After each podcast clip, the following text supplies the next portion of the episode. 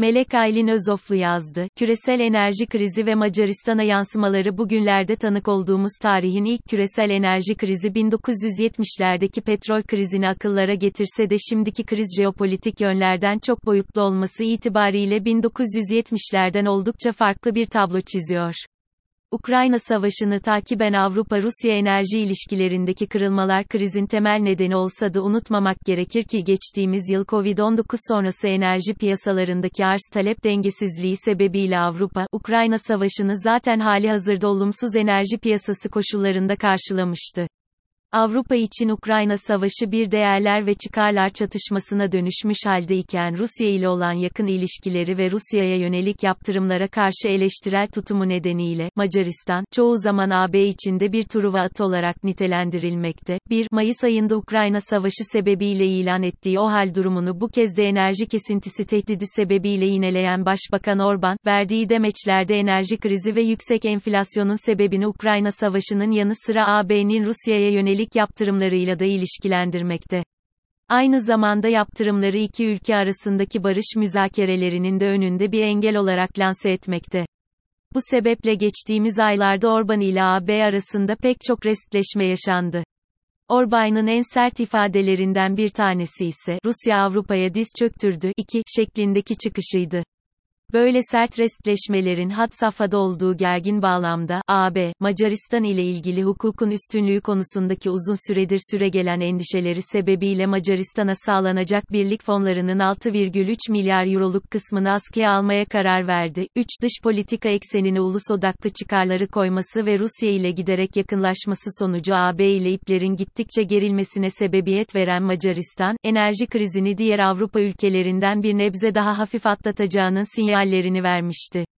Bu tavır Dışişleri Bakanı Sızijjarto tarafından Rusya ile enerji işbirliklerini ideolojik çerçeveden değerlendirmediklerini enerji konusunun ideolojik veya siyasi bir yaklaşımla hiçbir ilgisi olmadığı belirtilerek meşrulaştırılırken, 4. Orban'da Macaristan'da doğal gaz sıkıntısının yaşanmayacağının pek çok kez altını çizmişti. 5. Ancak olumlu yansıtılan bu havaya karşın, hükümetin tasarruf tedbirleri doğrultusunda kamu alanlarında doğal gaz kullanımlarına ciddi bir sınırlama getirildi.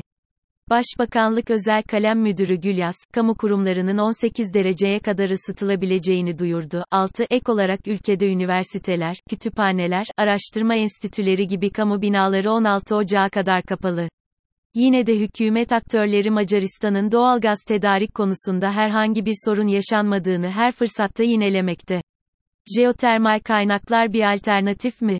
Kriz süresince boy gösteren bir diğer tartışma da ülkenin jeotermal ısıtma ve güç gelişimi planları. Son zamanlarda hükümet tarafından enerji bağımlılığını azaltmak amacıyla jeotermal kaynaklara yönelim masaya yatırılmakta.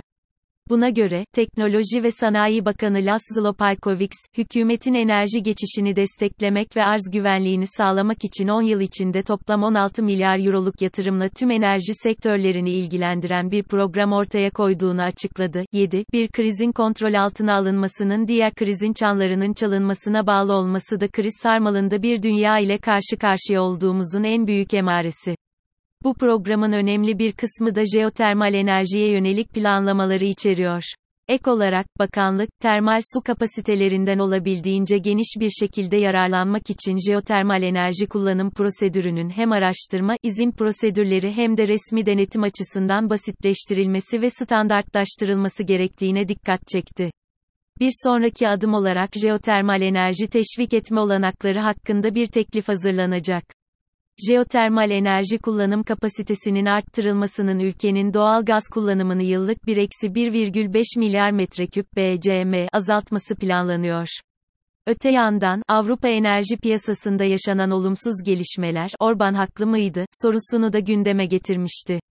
Öyle ki uluslararası ilişkiler literatüründe ülkelerin kriz anında dış politikalarını kalibre etme eğilimleri üzerine yapılan çeşitli çalışmalarda görüldüğü üzere kriz anlarında ülkelerin dış politikalarında tam bir tutarlılık beklentisi gerçekçi değildir. Nokta. Özellikle şiddetli krizlere ve uluslararası sistemdeki ani değişikliklere yönelik tutarlı politikalar oldukça nadirdir. Bu anlamda enerji tedariki baskısı altında, AB ülkelerinin norm ve değerler temelli yaklaşımlarını sürdürebilme olasılıklarına zaman zaman şaibeli bakıldı.